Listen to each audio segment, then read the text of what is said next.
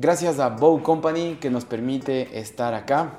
Si eres artista, em, creador de contenido o una empresa que vende en línea, llega, expande tus límites y llega a nuevos mercados. A través de Bow podemos encargarnos de tus paquetes y de tus pagos en Ecuador, Colombia, México y Estados Unidos.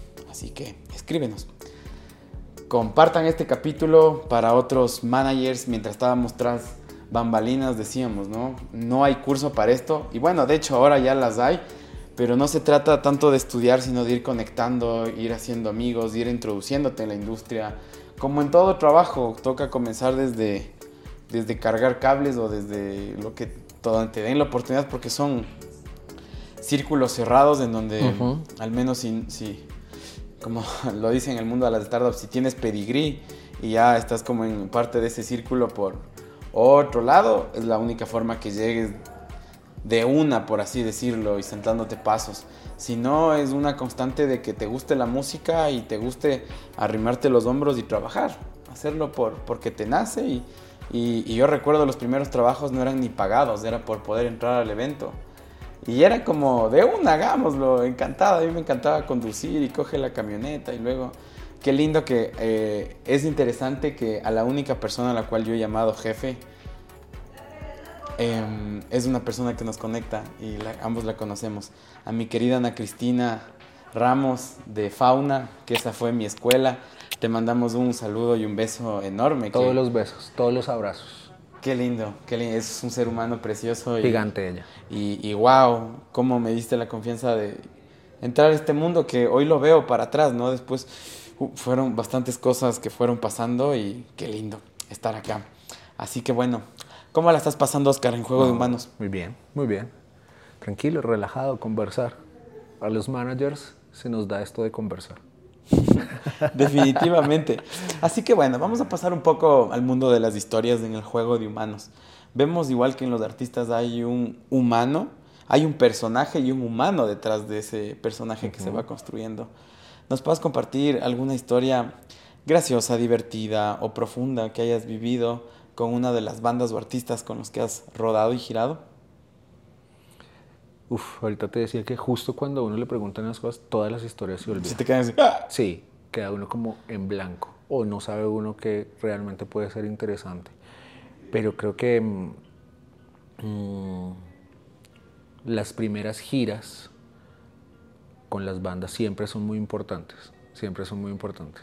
Porque te estás conociendo, pues estás Total. viajando en la van, viendo dónde paran, qué les gusta escuchar, les gusta hablar mucho, les gusta dormir. Este es...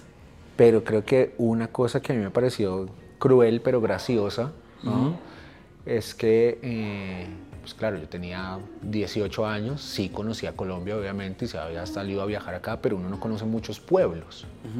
Y alguna vez pregunté como, bueno, vamos para tal pueblo, ¿soy ya frío o caliente? Me dicen, no, hace un frío mortal. Lleva camiseta, saco, una cosa grande, una chaqueta, que es mucho frío. Efectivamente no Ya, tú llegas así. Y llegamos, llego yo y vamos en la mitad del, en el bus, todos, y empiezo yo a sentir calor y calor y calor, y vamos llegando, pues claro, era tierra caliente, y yo llevaba saco, chaqueta, bueno, en fin, entonces como que uno empieza y como, uff, pero trátenme suave, ¿sí? No me hagan aprender así, pero creo que también parte de los autistas. Sí, pero creo que también son parte de eso de, de, que la gente ya te empieza a querer y te empieza a meter en su, en su grupo. Y pues historias, yo creo que ahorita hay historias muy lindas. Creo que una historia para mí que ha marcado mucho es eh, eh, el trabajar con, con, Rich.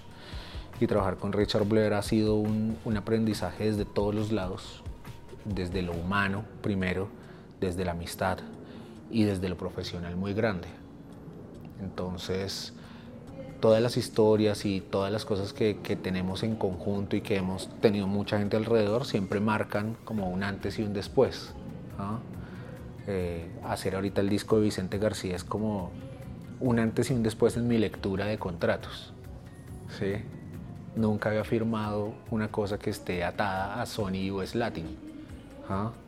Hay niveles de niveles. Hay niveles de niveles. Entonces, cuando tú dices, como, wow, bueno, ya va a firmar esto, entonces toca llamar al abogado y decirle, oiga, leámoslo no una ni dos, sino como cinco veces y, repasemos esto. ¿sí? Y hagamos un resumen de... Y, y, mañana volvemos y lo conversamos y en tres días volvemos y lo conversamos. Y siento que, que esas historias son, son chéveres siempre de, de, de, de recordar. Ahora sí, me acabo de acordar de una historia. Antes de que vayas a eso, Ah. no te lo olvides. ¿Cómo fue firmar ese contrato? ¿Hubo varias cosas que al final del día hizo sentido o si entraron en negociación y algunos cambios? Entramos en negociaciones, entramos en negociaciones, pero siempre entendiendo todas las partes, ¿sabes? Porque si uno se para, si yo me hubiera parado como en el punto, no, yo soy el manager del productor y esto es así, así, así, Se cae. se cae. Como, ah, bueno. Sí. ¿Quién, quién me necesita Sí. más? ¿Tú a mí o yo a ti? Y digamos ya, ellos dos querían trabajar, que fue un junte muy bonito. Lindo. ¿ah? Y es un junte de, pues, en Colombia, un artista de República Dominicana con un productor inglés que viven acá, que se dan el punto de experimentar, donde se fueron un poco más de 20 días encerrados ellos dos en la montaña haciendo música, ¿ah? Precioso. sin la presión de, de, no, es que es un sencillo para mañana y tal cosa, y es que tenemos que sacar canciones ya o tal. Nada, fue con toda la tranquilidad, con, con Que sí es intenso, ¿no? Yo viví hace poco siempre, yo partí del marketing para artistas y después al management. Y, y hace poquito, fue por primera vez, hace unos tres meses para el último disco, Flor y Puñal de Guanaco, que entré a un campamento, nos fuimos a la Amazonía y ver y dije como, wow. O sea, esto sí es duro, porque se, nos mandamos en seis días sacar tres, tres, cuatro temas y fue durísimo, pero un, un modo workaholics, decir, Sí. el día completo dándole y dándole y dándole, y yo no sé cómo tienen oreja para lograrlo, así, porque ya en algún punto ya es como, que hijo de madre, así que esto que tú dices de darse ese tiempo, de estar en las montañas, es súper valioso. Y ellos se fueron esos 20 días no a grabar, Ah, sí. no, únicamente a componer. Únicamente. Se llevaron todos los instrumentos, bueno, nos llevamos todos los instrumentos, llenamos los carros de todo, de instrumentos, de tal. Llevamos Vicente. todo. Vicente. Tiene, En un- tiene una voz que transmite paz. Hay, hay, hay algunas personas que tienen como esa... Yo creo que de ahí, bueno, la amistad de ellos es muy bonita, pero nosotros con el hermano hicimos, con Pablo García, hicimos una amistad muy chévere porque, claro, él siempre está con, con Vicente y yo siempre estoy con Richard. Entonces llenábamos los carros, nos íbamos en caravana ambos. Ese día se nos varó uno de los carros, el carro donde iban ellos. Entonces, claro, es, es la historia de, wow, este disco lo estamos haciendo, vamos a subir la montaña. Y llegando al pueblo donde la montaña, el carro empezó a echar humo y tocó dejarlo ya como dos días arreglando y yo subí en mi camioneta y después bajar y pasar todo este carro y esas son historias de los discos que la gente como que ¿sí? no las ve, ¿m? no se las cuentan o no se las contamos, pero son historias que nos empiezan a pegar a las personas en, en esa calidad humana, ¿sí? lo que decíamos antes, como que primero somos personas y luego somos ese personaje y ese profesional nos volvimos muy amigos ahí y, y- y como que verlos a ellos también allá creando, es- son, son cosas que van dando el paso a paso y la profundidad de las canciones también a través de, de, pues de lo que va pasando en el día a día, ¿no? Definitivamente. Hmm. ¿Cuándo sale este disco? Ese disco salió este año, salió el año pasado, salió el año Ah, pasado. Se llama Camino al Sol. Se llama Camino al Sol. Es un EP, tiene cinco canciones muy contundentes eh, de Vicente García, donde los productores son ellos dos, Vicente García y Richard Blair, en la parte musical. Disco grabado en bloque. eh, después de ese tiempo ya de, composición, llegaron acá a aterrizar las cosas, a ensayar y luego se metieron en bloque a grabar todos. Y ahorita el, el disco de Cristina Lamar, que también lo está produciendo Rich, está en el mismo proceso, grabado en bloque. Y es como, un, dos, tres, va, y tocan todos la canción y... y- y- Ujú, y- lindo. Sí, claro. Es otra dinámica. Es otra y otra, di- dinámica. y otra energía que se siente. Entre ellos ahí, como cuando se miran, cuando, sí, todo. Es muy bonito, son, son realmente procesos muy, muy valiosos, muy valiosos. Para mí hacer discos con Richard Blair ha sido, eh, pues lo que te decía hace un rato, como un aprendizaje desde, desde el ser y luego proyectarlo sobre un profesional es, es muy chévere, pero, pero cada canción y cada cosa que hemos hecho con él ha sido muy, muy chévere. Lindísimo. Ahora sí, vámonos con la historia. Con la historia. Bueno, una que la gente se sabe eh, y es aquí, que es graciosa y trágica al tiempo. ¿ah? ¿Ya? Graciosa y trágica. De película. Mm, de película. Eh, esto no te firmo los derechos para la película todavía, ¿no? Porque somos varios. Pero el año pasado hicimos la producción artística con un equipo de gente muy linda para un festival llamado el Jamming Festival. ¿Ya? ¿Mm? Que se cayó. No sé si a Ecuador llegó este cuento, ¿no? Bueno, aquí habían dos festivales que estaban como muy chéveres. Uno es Stereo Picnic y otro es, era el Jamming Festival, con uno con 10 años, 11 años de recorrido y el otro con 9 años para cumplir su décimo año. Ah, wow, o sea, siempre fueron ahí. Siempre iban ahí. ¿Mm? Porque sí, el nombre lo recuerdo. Lo recuerdas, bueno. Y mm, llamaron a un amigo para ser el productor de artistas. Él, yo hice el puente para que lo llamaran a él. Él dijo, no puedo. Le piden una recomendación de una persona. Él me recomienda a mí. Yo llego a ser el productor con otras dos personas eh, y los tres éramos como las cabezas de producción artística del festival. Hicimos toda la producción artística, o sea, te digo que en esto estaba eh, UB40, eh, Black Eyed Peas, Don Omar, eh, bueno, muchas bandas grandes, más de 100 bandas iban a estar en ese festival. Wow. De este nivel. Cumpliendo su año 10. Tres días de festival, con tarimas giratorias, con bla, bla, bla. Y eso era lo, alegre de la película hasta cuando cancelan el festival. La noche antes de empezar las pruebas de sonido. Con todo esto. Qué locura. Acá fue una gran locura, para nosotros fue una gran locura. Y siento que es como Ah, es de. Eso, no, eso pasó hace dos años. Sí, el año pasado. hace un año. o sea, desde marzo hace un año. verdad, ya me acordé. Así mm. tuve amigos que vinieron. Eso, y no vieron nada porque no hubo festival. Sí. Sí. ¿Qué pasó al final? Eh, no, pues ya cosas internas que los, contaremos en la película. No me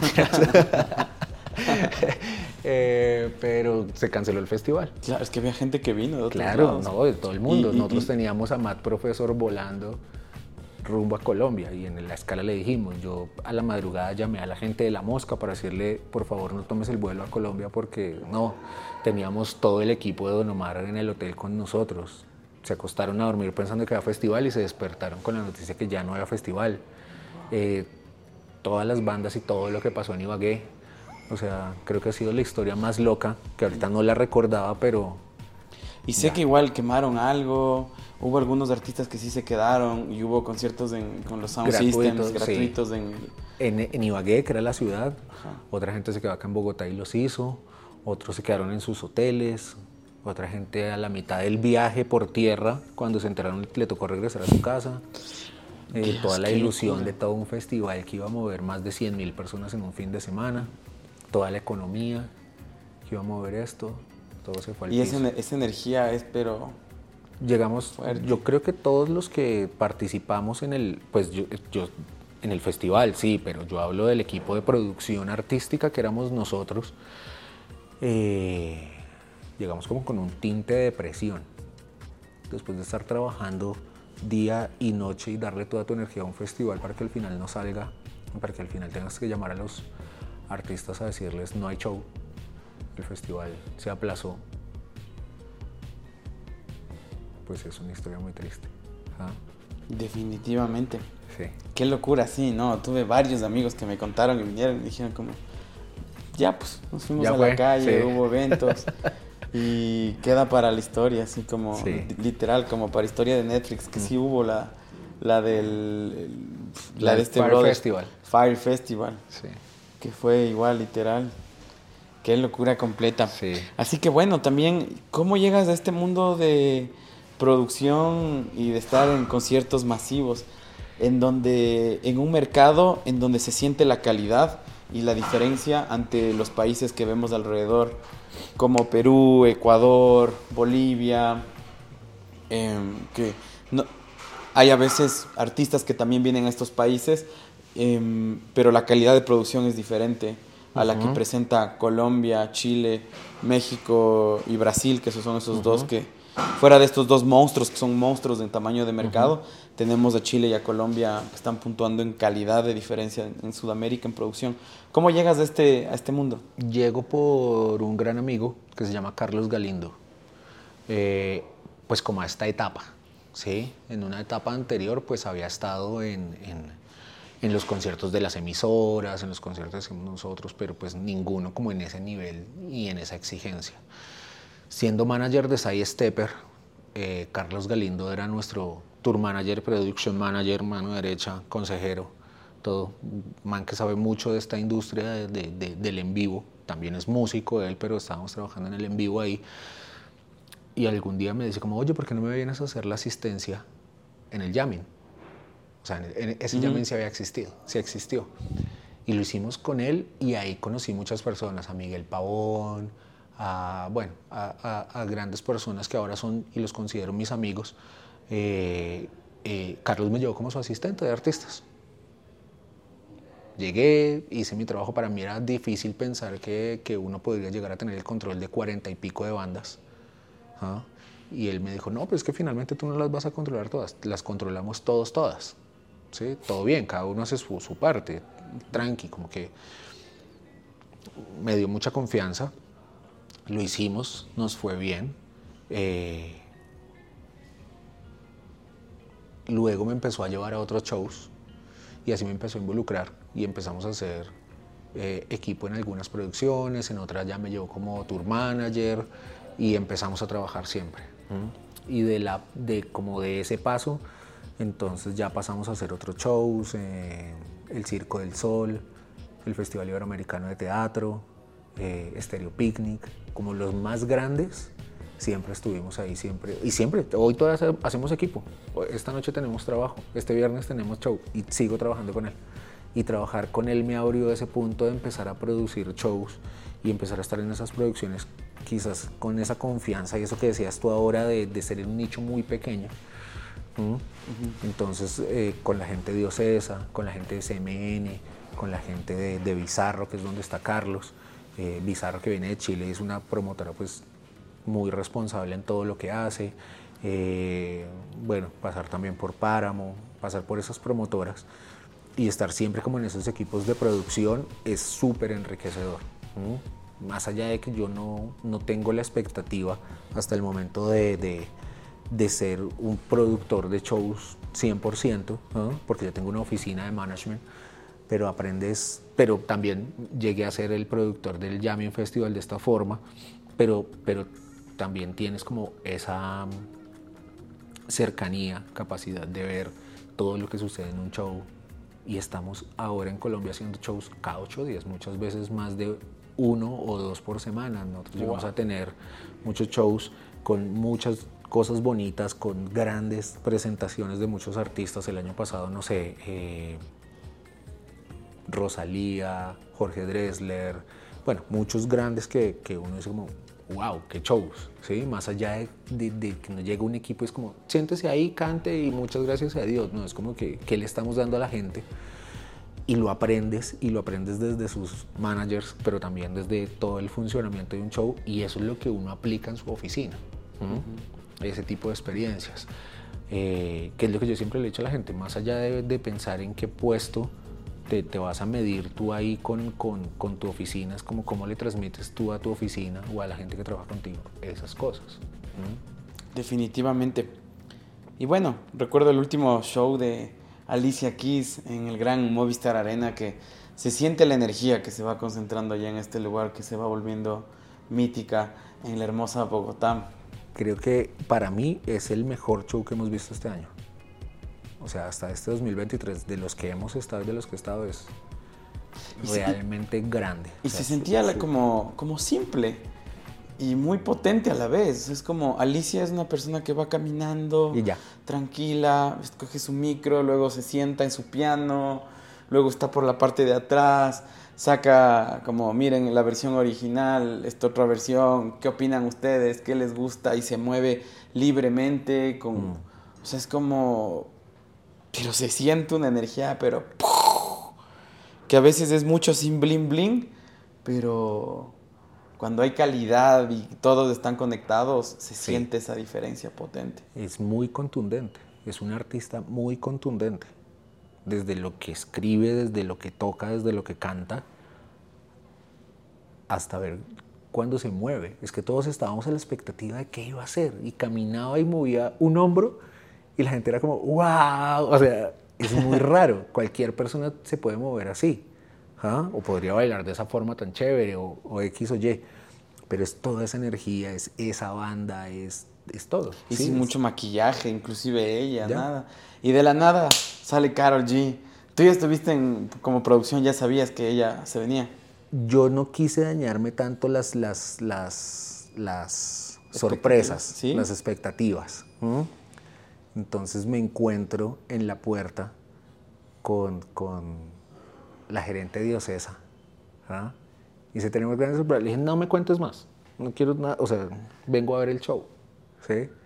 Chévere. Ya. Ah, entonces para ti también fue una sorpresa. Claro, claro, claro. Yo sabía muchas cosas de ellos y ya el, como del, del, de lo de Alicia Keys, porque eso sí ya lo teníamos como conversado, ¿sí? Y uno con sus amigos se entera, esto está pasando en este show y tal, y así tú no hagas parte directa de esto, pero los invitados no. ¿Mm? Y fue muy especial. Es más, yo he llegado a muchos shows donde no sé cuál es el artista que va a abrir, uh -huh. porque no es mi, mi, línea de trabajo, digamos. Ah, va a abrir, ah, eso es chévere. ¿Ah? Y a veces uno no se entera de esas cosas. Y aquí cuando es, no, que, no, no me cuentes. Y entramos. Cuando salió, wow. ¿Qué nivel? ¿Qué nivel? Y el nivel lo digo porque es muy gratificante para una industria como la colombiana, que no todo, o sea, que tenemos muchos ritmos, no todo es reggaetón. ¿Mm? Entonces tenemos, o sea, como tenemos música de raíz, tenemos música tropical, tenemos reggaetón, tenemos, y cada industria va en su nivel ¿ah? y lo va haciendo bien y que salga una mujer como estas, que ya pisa las mejores tarimas del mundo, ¿ah? a cantar al lado de Alicia Keys. Pues como qué emoción, María. Y en español. Y en español. Y en español. Y, y Alicia también se mandó en español. Sus temas bonitos. Fue algo que se queda en el corazón totalmente, para siempre. Totalmente. Es, Lindo. Es, es algo muy bonito y es algo que, digamos, trasciende ya. Y uno dice, bueno, qué chévere que hay gente que, que lo empezó a hacer Carlos Vives, Juan, Shakira, bla, pero ya vamos en Balvin, en Maluma, en Carol G, en sí, todos estos grandes artistas ¿ah? o colombianos que están regados por el mundo haciendo música y uno es como, uff. Ese es el nivel, creo yo. Ese es el, el nivel. nivel. Y algo importante que lo conversábamos hace unos días mientras íbamos en, en un taxi camino al Vime y te preguntaba yo, eh, ¿Qué ves de diferencia en los equipos de trabajo? Y me comentabas la confianza que se dejan y lo sincronizados que están, en lo que hay una persona para cada cosa. Sí, yo creo que eso es a lo que todos deberíamos llegar con un artista. Que no, o sea, ya los managers grandes no viajan, obviamente. ¿Ah? O sea, tú no ves al manager de Alejandro Sanz de ciudad en ciudad, ya no ves al de Carlos Vives de ciudad en ciudad, ya no ves el de Alicia Keys de ciudad en ciudad. Ya es a los equipos que responden por eso. A mí sí me encantaría viajar siempre, es como una cosa muy chévere, pero viendo estos equipos grandes es, hay un equipo para cada cosa. Los que están entendiendo la avanzada de la siguiente ciudad, porque sí, hoy llegas acá, pero no te puedes sentar a, a comer, a, a vacacionar y a ver el show no te sientas hoy acá y estás mandando correos para mañana y estás cuadrando la llegada de mañana y estás viendo los tiquetes de pasado mañana y estás y siempre estás en ese, en ese punto. Pero también está la parte del equipo que está en el hoy. ¿no? Uh -huh. Y están los músicos y están todos los técnicos y está el artista y su equipo. ¿no? Entonces como que cada, cada, o sea, eso sería un golazo donde todas las bandas tuvieran la oportunidad de, de tener todo eso alrededor todo eso alrededor. Y saber a quién llamas, con quién haces, a quién tienes que buscar y bien. ¿ah? Bien. Eso es un aprendizaje muy bonito con esas bandas grandes, con esos equipos y con esos críos tan grandes. Nosotros hemos tenido aquí equipos de 60 personas. Wow. ¿Ah? 60 personas, 70, no sé. Eh, hay, hay, bandas que son realmente tienen pari A, pari B, pari C, pari D. ¿ah? Qué locura. Claro, y, y, empezamos a regarnos por toda una ciudad. ¿Dónde está el artista? No, en tal hotel. No, y el Paribe, no, en tal hotel. El Paris, no, en tal hotel. Y esta gente que maneja estas cosas es, es va a un nivel muy rápido, en la cabeza le funcionan muchas cosas. Están hoy aquí, pero están pensando en lo que te digo en el show de mañana, entonces... Y para todos los curiosos que llegaron y no han estado detrás de un show, es increíble cómo es una ingeniería completa. Hay muchísimas cosas pasando. Hay, mu o sea, antes de estar en todo esto, yo decía, ¿por qué eran pruebas de sonido siempre? ¿no? Porque si ya siempre es lo mismo, tocar y demás. Pero es diferentes equipos de todo lo que ven por detrás. Así que bueno, estamos llegando a la parte final de este podcast, yendo a la vida, va más allá del juego de humanos. Volvemos, cerrando. Tu logística, simple y a tiempo. A través de nuestra plataforma, contrata y gestiona tus envíos a todo el país. Tu felicidad es la nuestra. Tus éxitos son los nuestros. Así construimos un mejor país. Tus envíos y entregas a otro nivel. Ágil, rápido y seguro. Tú nos importas. Buscamos la mejor opción para tus envíos con seguridad y precio justo. Expande tus límites y llega con tus productos a todo el país. Vive una experiencia diferente. Vive la experiencia Bow. La logística del futuro hoy. Bow te conecta. Envíos con propósito. Acción. No se olviden de suscribirse acá en Juego de Humanos. Ustedes hacen que esto siga creciendo y que podamos cada vez más, cuando voy conociendo humanos con propósito, obreros del ritmo, definitivamente mi corazón late más fuerte y saber que a través de la tecnología y el arte podemos crear una mejor Latinoamérica, podemos aportar a construir un mundo mejor y bueno, somos una potencia tecnológica y cultural, definitivamente como Latinoamérica. Así que, bueno, estamos yendo, haciendo un zoom out del juego de humanos, que es muy divertido. Así que cuéntame, ¿eres feliz? Mucho. ¿Qué es felicidad para ti? Estar tranquilo. ¿Te consideras exitoso? Es una pregunta doble filo. En muchos momentos creo que sí, otros momentos desecho esas cosas. ¿Qué es éxito para ti? Realmente el éxito es ser feliz con lo que uno hace. Ahí en ese punto sí soy exitoso.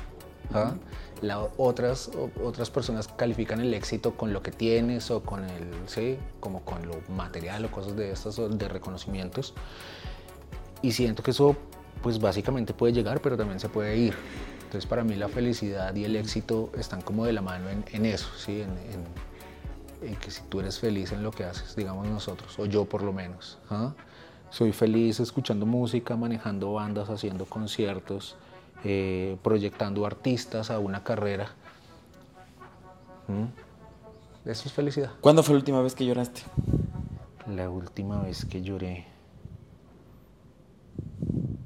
Uf, hace rato. Hace rato no lloro. ¿Sí? sí no eres tanto de llorar? No soy mucho de llorar. Creo que.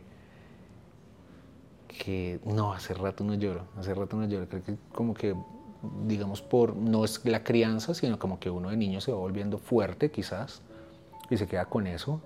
Y como que siento, soy muy humano. Siento muchas cosas de la gente. Me, me, me enternecen muchas cosas y como que.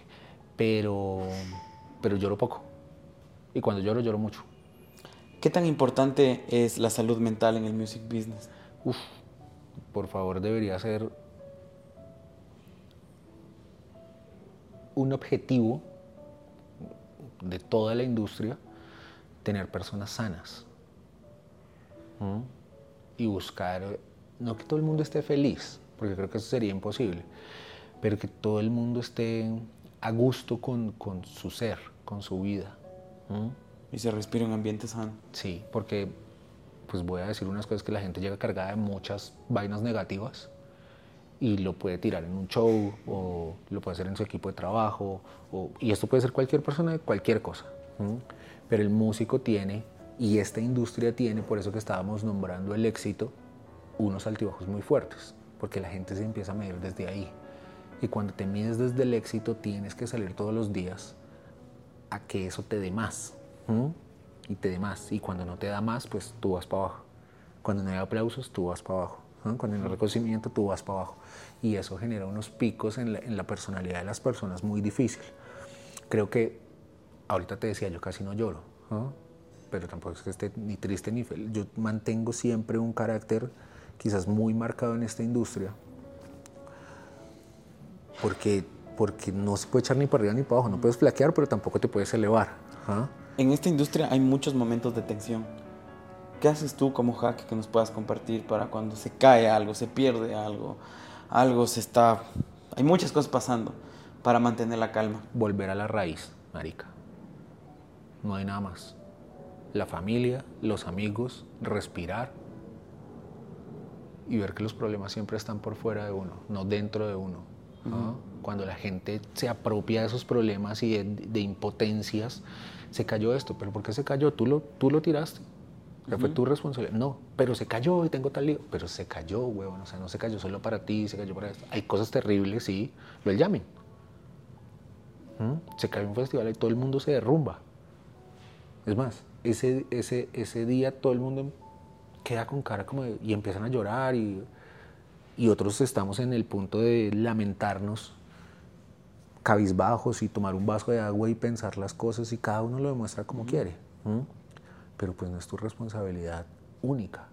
¿sí? O sea, no, no, ¿sí? no, no- no tienes cómo controlar eso tú solo. Se controla en grupos y siento que la música es eso. Es como que si algo se cae hoy, si algo no funciona, si te deprime y a mí me ha pasado muchas veces, "Uf, vamos a hacer tal cosa, ¡pum! se cae. No se puede caer uno con eso. Da duro, pero uno tiene que regresar a eso, ¿no? Un momento, como, a ver, ¿dónde estoy parado? ¿Qué es lo, qué es lo importante acá? ¿Ah? Uno, la salud, ¿sí? Tener salud para estar con su familia, tener la familia bien. Uf. Sí, está mal lo que pasó, pero no es el fin del mundo. Entonces, Definitivamente. creo que, creo que si uno parte de eso y si uno tiene personas de las que se pueda agarrar siempre, mis padres, digamos, en mi caso, mi familia, mis tías, mis primas, ¿sí? estas personas que yo tengo ahí, mis amigos, mis amigos de infancia, mis amigos de, de- que están ahora, si uno se puede agarrar de eso, tener una llamada, tomarse un trago, jugar play con ellos, La calma. Definitivamente. ¿Qué le dirías a tu yo de los 20?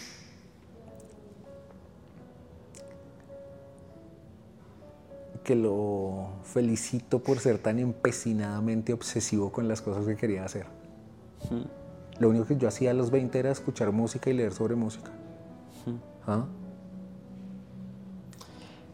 Em, tres libros o podcasts que puedas recomendar o contenidos, canales de YouTube que tú sigas. A más obreros del ritmo. Además de este, bueno, va. Bueno, creo que libros, uno mm, que, que- que me enseñó a descubrir como muchas cosas de nosotros es El cerebro y el mito del yo, de Ismael Ginás. No me acuerdo si es Ismael, no, es de apellido Ginás, es un neurocirujano colombiano y eh, habla de eso, de cómo te tienes que mirar tú cuando todas las cosas están pasando, en las enfermedades, en tu vida, en- ¿sí? desde la neurociencia. Es muy importante. Eh, uno, otro que me leí hace poco, eh, Hábitos Atómicos, también. Para nosotros que tenemos exceso de trabajo muchas veces, es como realmente qué, qué momentos vamos a dedicarle a la vida a la raíz. ¿ah? Y qué momentos vamos a trabajar y tal, y cuáles son los objetivos, y por qué esto sí es importante y esto no es. bla, bla, bla. ¿ah? Ese. Eh, creo que esos dos se me vienen así como a la, a la, a la mente de, de- de que nos puedan dejar algo. El resto que leo son cosas muy de, de music business, de management, de industria, de... ¿A- ¿Alguna revista, canal o a quién seguir en Instagram para leer más de Music Business? Para toda la gente que de regalo ha llegado hasta acá. Gracias por estar aquí. Hay una que se llama Music, Music Business Worldwide, que tiene un contenido interesante. Eh, ¿Qué otro canal puede ser? No creo que ese tiene, ese es como un newsletter que llega ahí, es muy interesante. Te bota cosas como de la industria actual, pero también como de ciertas historias chéveres de este porque llegó acá. ¿Ah? Súper. Entonces te cuenta como toda su historia. Y bueno, ya llegamos a los tres. Ya llegamos a los tres, sí. Oye, me he divertido muchísimo. Te agradezco un montón por esta conversación No, gracias a ti, tan real, vulnerable, humana. Y bueno, ¿estás listo para el juego final? Siempre. Imagínate que tienes la atención de todo el planeta Tierra por un minuto. Sales, se para todo, estás en todas las pantallas. ¿Qué les dirías desde tu corazón a todo el planeta viendo esa cámara? Comienzas con la frase, hola humanos, y lo que tú los dirías. Hola humanos, Eh, creo que es el momento de estar tranquilos, de siempre dirigirse hacia donde va el corazón, hacia donde te lo dice que vayas, hacia allá es, hacia donde dice el corazón, y siempre hacerle el bien a la gente que tengas alrededor. Te agradezco muchísimo, Oscar. Ha sido un placer tenerte en este juego. Gracias, Te hermano. deseamos muchísimos éxitos y nos vemos en poco. Gracias por esa humanidad y por esa humildad que siempre transmites. Gracias hermano. Claro. Esto fue Juego de Humanos desde Bogotá, junto a Oscar. Todas las preguntas que tengan, déjenlos en los comentarios, que de seguro nos volveremos a ver. Abrazo a todos, feliz día, tarde, noche. Recuerden, tomar tres, cuatro ideas y salir a tomar acción, porque no hay planeta B. Adiós.